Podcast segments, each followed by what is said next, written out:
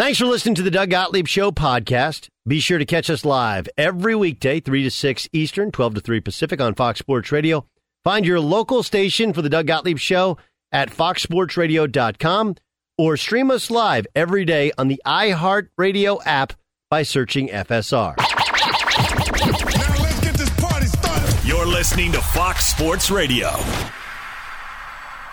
Welcome aboard a crazy, crazy Friday as college basketball reigns supreme. We will dive into that and take a look ahead to what we could see not only on Selection Sunday, but also Final Four weekend in New Orleans. Get Aaron on Twitter at Aaron underscore Torres. You can find me on Twitter at Dan Beyer on Fox. Check out the latest lines from the world of sports at Bet Rivers Sportsbook. Bet Rivers is the trusted name in online sports betting. Must be 21, must be present in Colorado, Illinois, Indiana, and Pennsylvania to play. Gambling problem? Call 1 800 Gambler. You heard Brian Fenley give you the latest on what's happening with the scores, uh, including in what's happening in the SEC tournament, with Arkansas having that lead on LSU. Auburn, the top seed in the SEC, Aaron ousted earlier today by Texas A&M, so the Aggies move on to the semifinals. While I don't know. Maybe it's maybe it's better for Auburn. They can get a few days off before the the tournament runs. They are going to be uh, one of the teams that's going to get a get a high seed. I don't necessarily think it's a bad thing for those higher seeds to maybe get a little bit more rest. Yeah, you don't want to lose, but you know these conference tournaments to me are more for about the teams trying to make their case for the NCAA tournament. A team like in Indiana, but when the brackets filled out, we aren't talking about Indiana necessarily as a national championship team. This week is about those teams trying to get into the tournament. And then next week after that, it's about Cinderella and teams trying to win it all. Yeah, every team's a little bit different. Like last night, um, Baylor lost in the their their opener of the Big Te- the Big 12 tournament. And they're kind of what you're talking about Dan is they're a team that they've been banged up all year. They just can't keep all their guys healthy. It seems like all the good karma that they had coming out of last year uh, has been unfortunately it's just a lot of bad luck this year. And so they're a perfect example of a team get home you know get your guys rested all that stuff. Auburn's a little bit of an interesting case because they really haven't played that well down the stretch coming into um, you know, coming into the SEC tournament this week, they were four and three in their last seven overall, five and three, excuse me, in their last eight. Uh, really struggled away from home, and so I think Bruce Pearl wanted to kind of get his team back on track. They were talking about it during the broadcast today of Pearl kind of joking, like you know, uh, uh, uh we we I guess Auburn set some sort of record in terms of the number of tickets that they sold for this conference tournament, and he said how important it was to him to keep his team here all weekend so that the fans could get their money's worth and all that stuff. But at the end of the day, uh, as you said, nobody remembers if you if say Auburn or a team like that, uh, if they lose in the first round of their conference tournament, but then end up ultimately making a deep run in the tur- in the NCAA tournament, nobody will care, nobody will remember and it'll be interesting to see, uh, you know, see how a team like that bounces back, Baylor, all that kind of stuff. I also think that the the momentum that we thought that teams would get for the selection committee, or momentum is probably not the right word, but we've we've realized over the last few years that winning a championship conference championship game on Sunday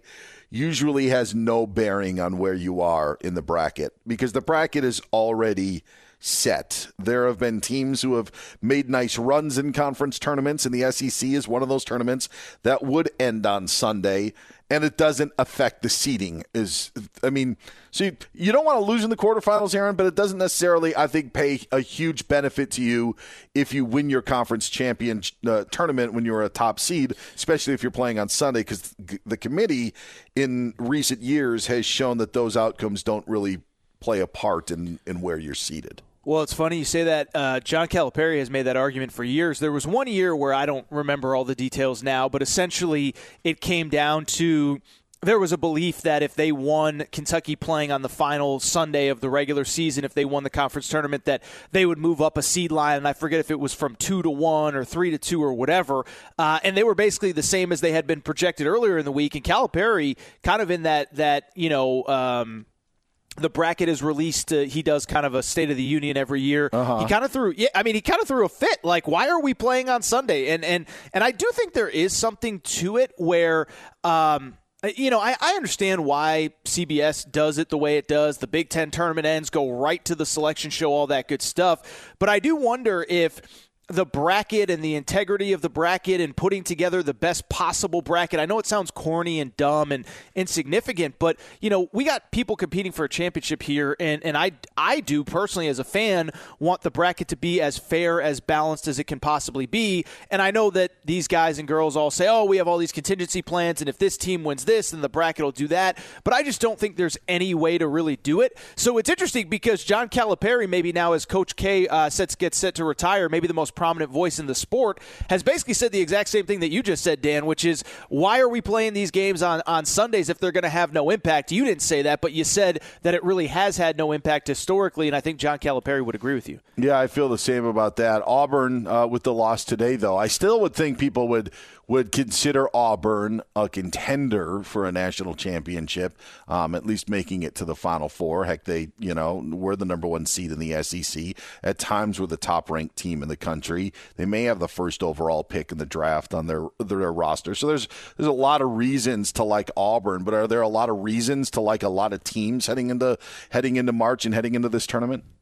Well, you, just uh, set me up for my soapbox that I get on every year. Because I was, I was no, trying to, I was trying to do it naturally, and then I'm like, maybe I'll just ask you. No, you know. No, it's because you know, I, and and you, you mentioned it at the end of last hour, beginning of this hour. I, I love college hoops. You know, uh, I don't want to say more than anybody because this is the Doug Gottlieb show, and I know the passion that Doug has for this show. But I do love the sport, and it is interesting this time of year. And I don't know if it's uh, ignorance. I don't know if it's certain media members trying to create interest in the tournament.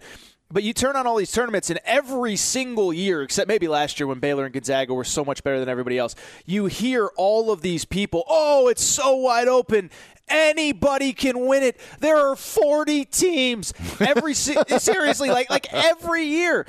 And so I, I am glad you, you you asked me because what I would say is I think fans and and by the way, Getting to a Final Four is a crowning achievement for any program, whether you're Duke or Kentucky, all the way on down. You obviously want to win it once you get there. But I do think there's a difference between getting to a final, a team that's good enough to get to a Final Four, which we've seen historically eight, nine, ten seeds. Last year, UCLA as an 11 seed got there and being able to win the national championship. And I think people forget when you get to a Final Four, you're only 66% of the way to a national championship. You still got two more games to play, and they're probably against really good teams. And so a stat that I always bring up that kind of blows people's minds is that every year we hear about how wide open the tournament is, how wide open the national championship picture is.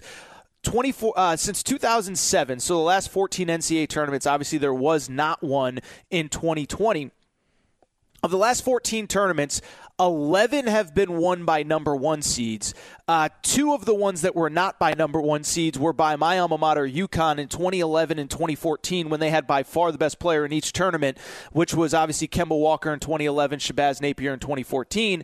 And then the only other one was Villanova in 2016, which was the top two seed in the bracket. And so essentially, you're going to hear over the next two to three days, it's so wide open, anybody can win. There's 68 teams that could get to New Orleans for the Final Four. I will tell you that that might be true, and that maybe this year is the one exam- is the one outlier. But the last 15 years, the last 15 years, we have a pretty good sample size that if you're not a top five team going in and really a number one seed, if you're not a number one seed or you don't have the best player in the tournament, you're probably not winning the thing. You can get to the Final Four. You can have an historic year. You can hang a banner if your school hangs Final Four banners, but not national championship banners. But you're probably not going to win it off of the six line, no matter what uh, your favorite talking head says during, when your team is playing this week. It is it, it is a very good point because I do think that people look at the Final Four as a finish line for yes. 40 teams in the tournament. And then the other eight, let, the, the, to your point of if we're going to put the two seeds in, so we're taking sure. the ones and the twos, that those are the teams that are then uh, their finish line is is winning the national championship. So that's 48 teams. Then you have 20 that really just have no chance. They're sure. they're not going to they're not, they're not going to make it uh, uh, to a Final Four unless something really, you know, really, really crazy happens. But that's kind of it, it is how it is viewed. I also look at it like this, Aaron, and just from from a bracket filling level of it it it, it transcends into into the the common people who follow a bracket because when your team loses, one of your Final Four teams loses on the first day, you say, "Oh, I'm done." I had them in the final four. But to your point of like, where is the hay really made? You're only two thirds of the way there to win in a national championship. It's funny on how many people feel their brackets are toast because they may have lost a final four participant on the first day. And it's so not true because if you are running a bracket pool, and I know I took it down the bracket road, but if you have three of the four teams in the final four, you likely are faring pretty well in your in your bracket pool. So it's just like the optics of it and what, what we think of of what is real and, and what is fantasy. I actually thought it was a lot more when you were bringing up the names of teams that made Cinderella runs. But then as you think about it, and that 2014 Final Four what, what was Kentucky a seven seed that year when? when yep, correct. Yeah, I, well, they, so, something like that. But UConn was a seven, and I think Kentucky was an. They were an eight. Nine. Yeah, they, yeah, Yep, that is correct. Yeah, I knew. I thought it was a seven-eight matchup in that championship game, and that 2011 uh, Final Four was. Uh, but, I, I but, know your team won, but that was one of the one of the worst Final Fours that we've had in a while. Well, it um, was, but even even that Kentucky uh, uh, UConn thing. So Kentucky had basically lost their whole team but their whole, but they made the championship game as an eight seed. But their freshman class that year was considered at the time like one of the great recruiting classes in the history of the sport. Um, and it was headlined by Julius Randle, who's now playing mm-hmm. with the Knicks and having a ton of success in the NBA. But it's not as though, you know, they were an eight seed from, uh, you know, John Ramos's beloved Mountain West or uh, the, the Atlanta, you know, fill in the blank, new, the Pac yeah. It, yeah, it was yeah. yeah, it was Kentucky with five or six McDonald's All Americans in their previous recruiting class that made it as an eight seed. So, you know, and, and I think it goes back to exactly what you just said, Dan, is – and this is something that there's nothing wrong with it, but it, it is how the sport is covered. Is the the road to the final four? That's what we always say. There's it's on the side of every building. You know, you walk into one of these conference tournaments this week, there's a pretty good chance that it will say on the side of the building the road to the Final 4 mm-hmm. And listen, I don't really care. The Final Four is a great spectacle. We were talking yesterday with Softy. I know you've covered Final Fours. I've covered Final Fours. Uh, it's a great event. But I do think that a lot of people forget. And by the way, sometimes you see it when teams show up. I'll give you a quick example. But I mentioned that Villanova team in 2016 that won the national championship. And they played Buddy Hield's Oklahoma squad. And Oklahoma had come through the West Regional. And Oklahoma had beaten Oregon in Anaheim, and it was a game that I was actually at. I actually covered, so this was 2016. And I was in the, the locker room after the game, and these guys were talking about we're going to the Final Four. Our goal all year has been to go to the Final Four. And I knew right then they weren't beating Villanova. Villanova beat them by about 30 that year in, in the Final Four because everything had been building yeah. towards and I don't remember how long it had been. I think 15, 20 years since Oklahoma had been in a Final Four. They were a veteran group. Obviously, Buddy Hield, we all remember his great story as a college player. But the whole season had been built to we got to get to the final. Can we do it? Can we do it for Oklahoma? Can we get to a Final Four? Well, they got to a Final Four, then they got smacked around pretty good by Villanova, and so uh, it, it's such a great point by you. Is is I love the sport, but the way we cover it is the road to the Final Four, not the road to a national. By the way, we see in other sports too, right? The Super Bowl. Sometimes a team just gets there and they're not ready for the stage, things like that. So it's yep. not only a college basketball thing, but it is worth noting. But it it it, it is like losing a Super Bowl like in the grand scheme of things isn't good because you know the Vikings have never won a Super Bowl. We still tag the Bills with um, you know, them never winning a Super Bowl and being 0 4.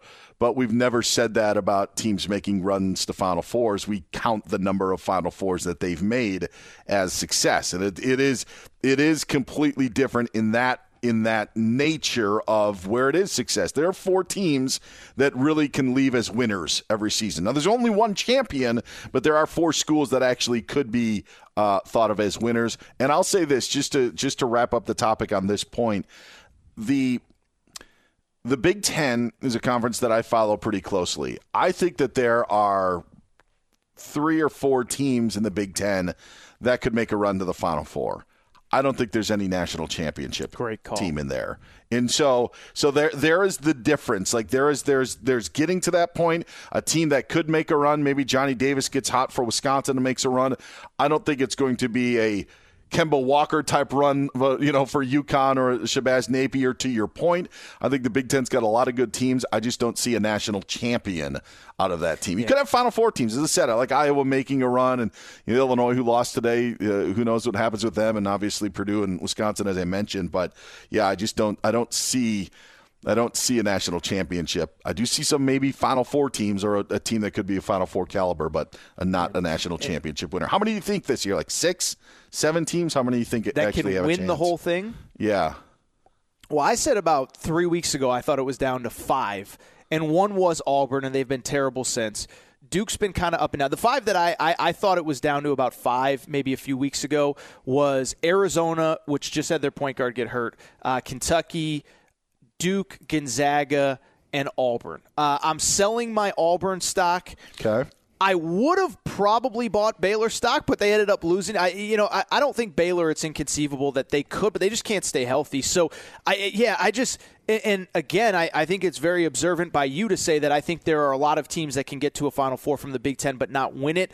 But again, you know, I got to see how the bracket plays out because this this part of the cliche is not false, which is that there is no truly dominant team where it's going to take just something extra worldly to beat them like Baylor and Gonzaga last year. So I need to see a bracket because I, I, may like Kentucky right now, but I might hate a matchup in the Sweet 16 or the Elite Eight. Same for Arizona, assuming they're healthy, things like that. But I would say probably five to six. Um, but some of these teams are starting to, you know, Baylor's banged up.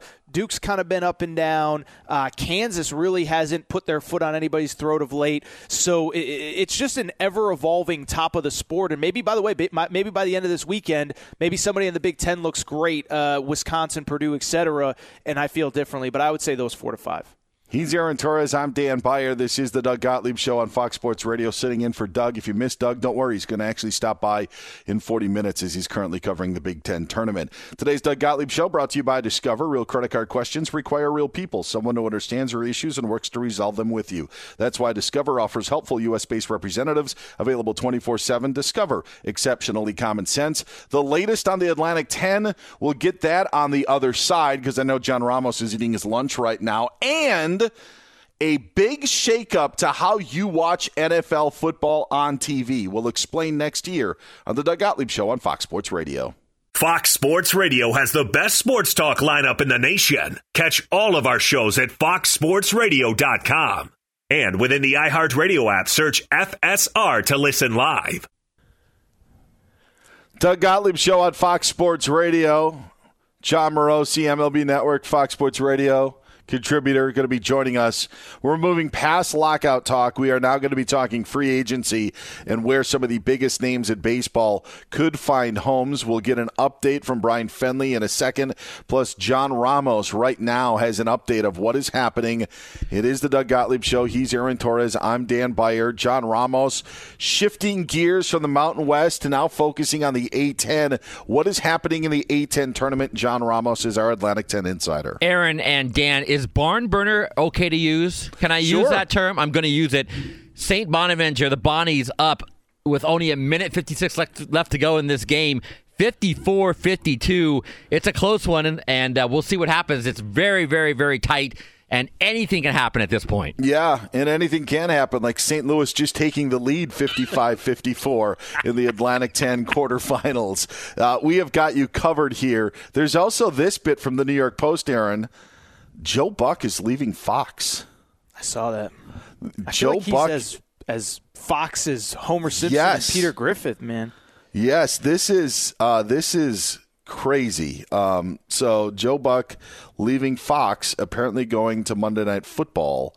So um, yeah, Where do you is- stand on the announcer, you know, pay scale thing? Like it feels like it's quickly become one of the most divisive topics in our industry, which is either you pay whatever you pay to get the best people or nobody tunes in to watch the announcers. And and I actually don't think that I have a strong opinion on this. I'm curious, do you, are you like super fired up one way or the other about uh, you know, about and, and I don't really care I think who- there's. I'll just put it ahead, this way. I'll just say it. I'll put it this way. I think that there is cachet.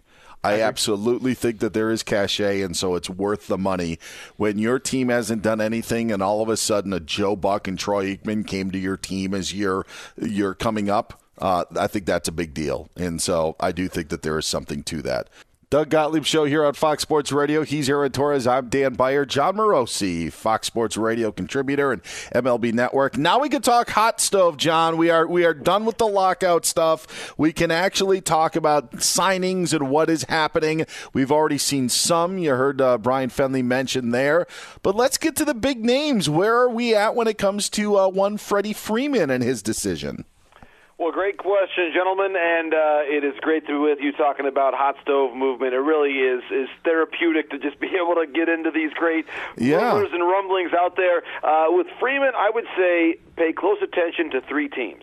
Of course, the Braves, the team that he helped lead to the World Series last year, the Yankees, who need a lefty bat in a huge way, and then the Dodgers, who, who uh, apparently, according to reports, Dave Roberts saying today that Max Muncy should be ready to go for opening day. So that's great news for the Dodgers. But when you consider his injury and the age of this team, getting one significant bat, I think, really is appealing to the Dodgers. I, I wouldn't even rule out the Dodgers on Carlos Correa, but for me, with Freeman, I think it's those three teams: Dodgers, Yankees, Braves, and I think the big question is: Does Freeman get the extra year?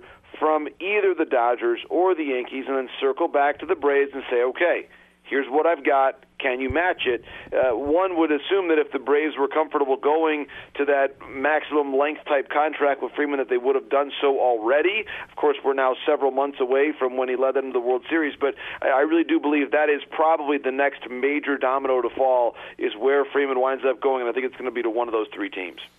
Obviously, one of the other big names, JP, is Carlos Correa. Uh, been with the Astros forever, kind of a, a, pillar of their all their success over the last four, five, six years. Uh, any thoughts? Any initial thoughts on where he may end up next season?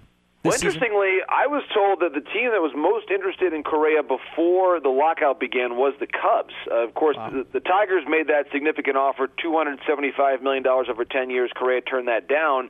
And the team that had the most volume of conversations with Correa before the lockout began was, in fact, uh, the Chicago Cubs, which is a little surprising. But when you consider where their lineup is, they don't have that mainstay to lead this team offensively. Heyward, of course, is is near the end of his contract. Uh, Nico Hoerner is currently the shortstop, but he's maybe a better fit for a utility role. Nick Madrigal is is more of a contact hitter. Patrick Wisdom, Schwindel, they're the corner infielders. But again, I'm not sure that either of them is looked upon as being a a 35 homer, consistent year after year type middle of the order bat. So the the Cubs have this need certainly for a significant bat, and I think uh, Correa is the number one guy out there. I also think the Yankees, whether it's Correa, with all apologies to the 2017 season and what happened there uh, in the American League Championship Series, if the Yankees can't get Freeman – then Correa is clearly the next best bat out there for them. I do think one name to watch in the market in general is going to be Matt Olson,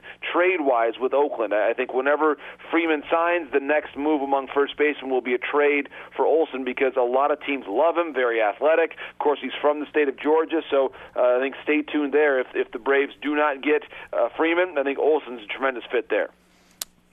Jon Morosi joining us here on Fox Sports Radio, talking hot stove. Uh, we're going to have some NFL news coming up in about five minutes, some big news from the NFL. But you think Correa and the Dodgers could work with with this Dodgers fan base and what was said over, uh, you know, what happened during the the World Series and the trash can? You still think that relationship could work if Correa uh, going to the Dodgers, or is it too much to? Well, here, here's the thing. Certainly, there is there is a, a significant uh, relationship to have to consider there, and, and it's the same with the Yankees, candidly, uh, with Correa because it was part of that same 2017 postseason. It is, uh, I, I think, when you look at it, time has healed to the extent that the Dodgers already have a World Series championship since then. Correa, I think, accounted very well for himself with how uh, he has always uh, welcomed questions about what happened in 2017. He's never shied away from it. I think in that respect uh, he has emerged, and certainly the way he played last year in the postseason, he has emerged with a, with a, I think a lot of integrity, just the way he's handled things the last couple of years.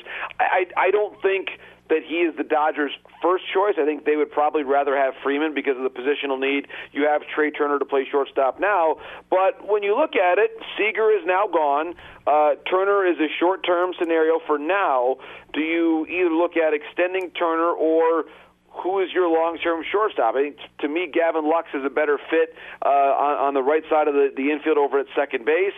Uh, it, it does make you wonder what the long-term fit is going to be for that particular franchise, and I think you have to at least consider the possibility of Correa. Maybe they go down the, the, the route of a Trevor Story. I think that would be interesting as well uh, if they believe that Story can play that position defensively for multiple years. So a lot of a lot of significant bats still out there. I think that to me is one point I really wanted to make here today is that we saw the Rodon news with the with the Giants.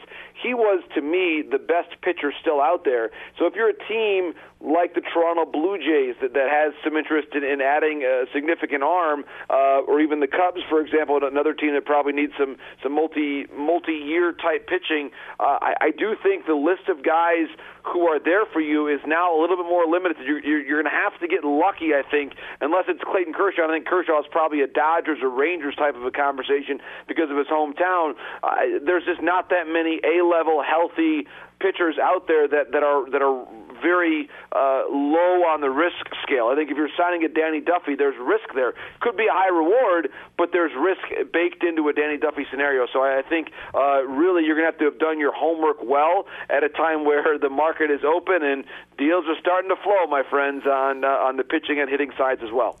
Yeah, that was going to be my question, JP. I mean, I know it's hard to kind of even start making predictions with so many things uncertain, but obviously, uh, you know, there were there were some really really good teams last year that emerged. Obviously, most notably among them, the Atlanta Braves, World Series champ. Is there any team that people aren't talking about now that we're in, you know, getting ready for actual baseball? Is it too early to even start talking about teams until rosters kind of settle themselves out? Uh, what do we need to know from, uh, you know, underrated, overrated things like that? I think underrated team team that we should be watching right now is Seattle. They they they actually won one more game last year than the Braves did. Of course, the Braves had the benefit of being in the National League. They go on to win the World Series. The Mariners, uh, of course, they have the longest playoff drought of any team in major North American professional sports. And and so there's a little bit of a quest there to get this team back to the playoffs. They were so close last year. Uh, that, that incredible final homestand of the season and some great moments that, that that team put together. And then Kyle Seager retires. So they lose their their veteran leader. Uh, so what now? And that's where I, I really think Kris Bryant to the Mariners makes a ton of sense. West Coast guy, it's a team that needs that that championship pedigree that Bryant brings. I thought really Kris played excellent down the stretch there for San Francisco. So for me, Bryant and the Mariners, eh, that seems to be a natural fit that I would love to see just from a fan standpoint. I think that that team, when Seattle's ballpark is rocking, it is one of the great places to see a game in our country in any sport. And uh, I've got a little bit of a soft spot for the way that team has endured this long playoff drought, the way the fan base has handled it. Uh, they're due for a big season, and Kris Bryant would help to make that happen. From a simmer to a boil, that's where we expect to see the hot stove. And when it gets to that point, Jon Morosi will be there. John, thanks so much for the time, not only today, yesterday, the last week, and such. We appreciate it and can't wait for baseball in a couple weeks. Thanks, sounds man. great. Dan and Aaron, hey, we kept the faith. We, we believed. Now we've got it. The hot stove is here. Games are coming. Less than a week away. Spring training games, my friends. Baseball is back. Uh, put on the oven mitts. Thanks, John. Appreciate it. All the best, guys. Thank you.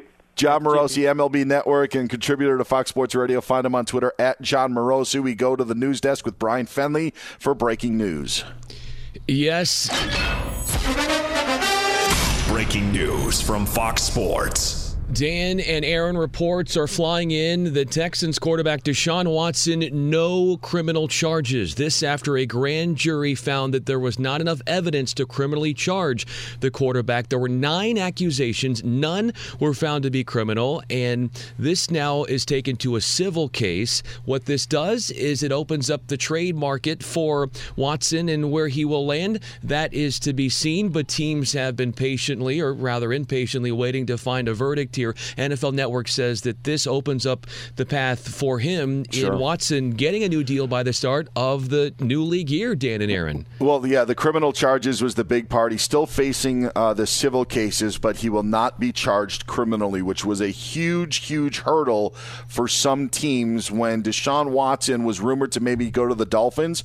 What Stephen Ross wanted was everything to be done, settle with the civil cases, uh, move on from everything. There were some teams who were willing to bring Deshaun Watson aboard even with the civil cases still pending. They just wanted to make sure that there were no criminal charges, and now there won't be. Breaking news Deshaun Watson will not face criminal charges. Thank you very much, Brian. He's Aaron Torres. I'm Dan Beyer. This is the Doug Gottlieb Show. Today's show is brought to you by one of our favorite cities, Las Vegas, the greatest arena on earth. Every game, match, race, and competition, it is always on. Whoever you root for, whatever sport you love to watch, the biggest games are even bigger in Vegas. So make sure to plan your trip today at visitlasvegas.com. Get Aaron on Twitter at Aaron underscore Torres. You can find me on Twitter at Dan Beyer on Fox. We'll talk more about Deshaun Watson and you need to hear what Jamal Crawford told Dan Patrick today. That's all coming up next here on Fox Sports Radio. Be sure to catch the live edition of the Doug Gottlieb Show weekdays at 3 p.m. Eastern, noon Pacific on Fox Sports Radio and the iHeartRadio app.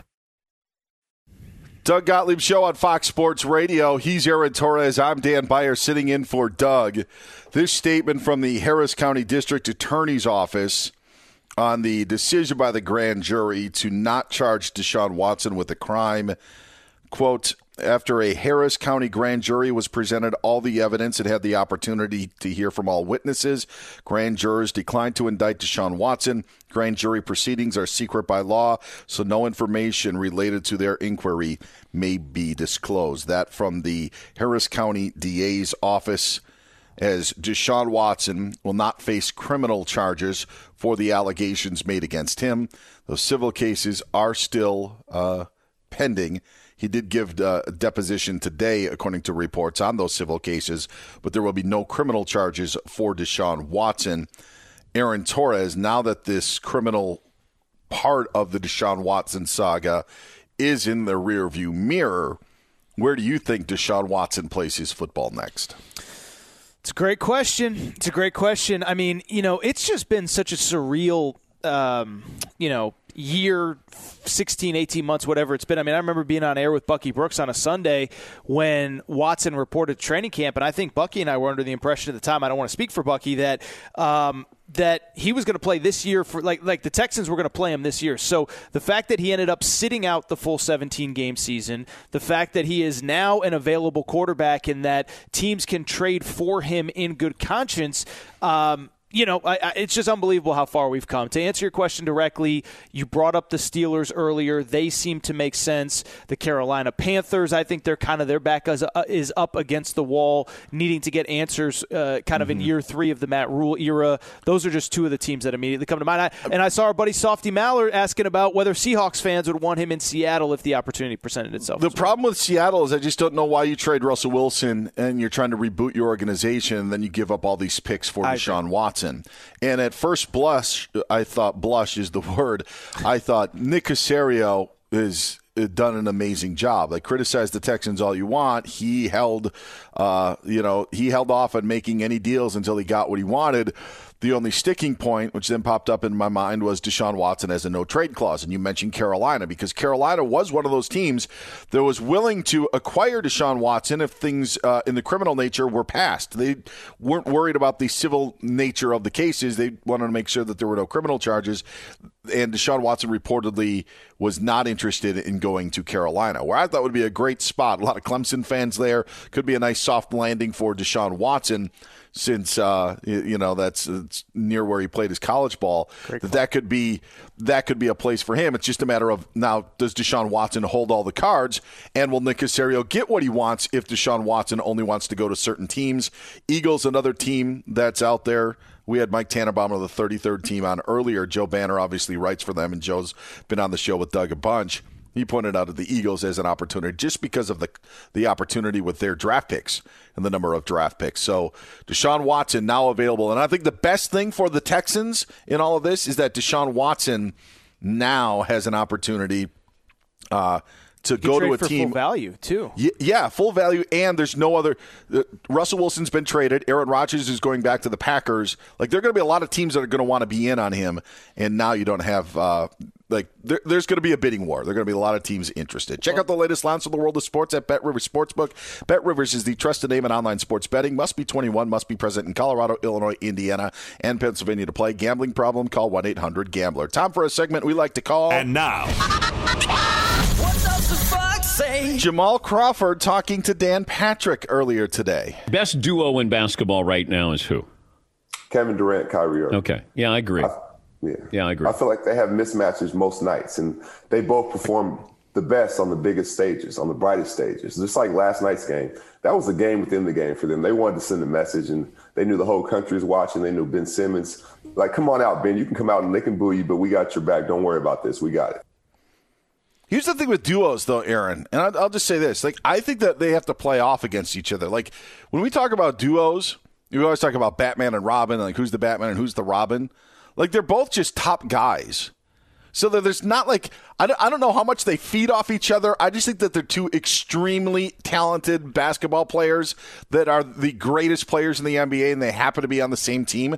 I'm not sure how much chemistry. Like Shaq and Kobe, like Kobe was the guard, Shaq was the big guy. That's when I think of duos. Like that's how sure. I think they play off each other. That's the thing with Durant and Kyrie. Yeah, they probably are the best two. I just don't know chemistry wise on on how it works with them. Well, and I, I to go back to the opening segment of the show, I also just I feel like we're totally passing by the idea that like at some point Ben Simmons is going to have to play games that matter and like he is going to be on the floor in those crowds. And so that was one thing that kind of kind of stood out to me about just some of the coverage from last night, not even Jamal uh, Crawford's uh, conversation specifically, is just I think we're just totally get well, look at how good they look. They didn't even need Ben Simmons. Well, they're going to need him at some point and he's going to have to be on the floor. It's just it, it has nothing to do with what Jamal Crawford said, but it was something I've been thinking about about last night. What's up the Fox, say? Like I even think like stay uh, Steph and Clay. I just combined uh, Steph and Clay. The combo is stay. That's what they would be as a as That's a couple. kids call them, man. but like they play well off each other despite playing at the same positions. It's just I mean, Kyrie and Durant are so good. Not that Steph and Clay aren't because they're magnificent, but they just seem to be more of like a true duo in how they navigate as opposed to KD's awesome and Kyrie's awesome. They're playing on the same team. He's Aaron Torres. I'm Dan Beyer. This is the Doug Gottlieb Show. Doug Gottlieb weighs in next on what's next for Deshaun Watson here on Fox.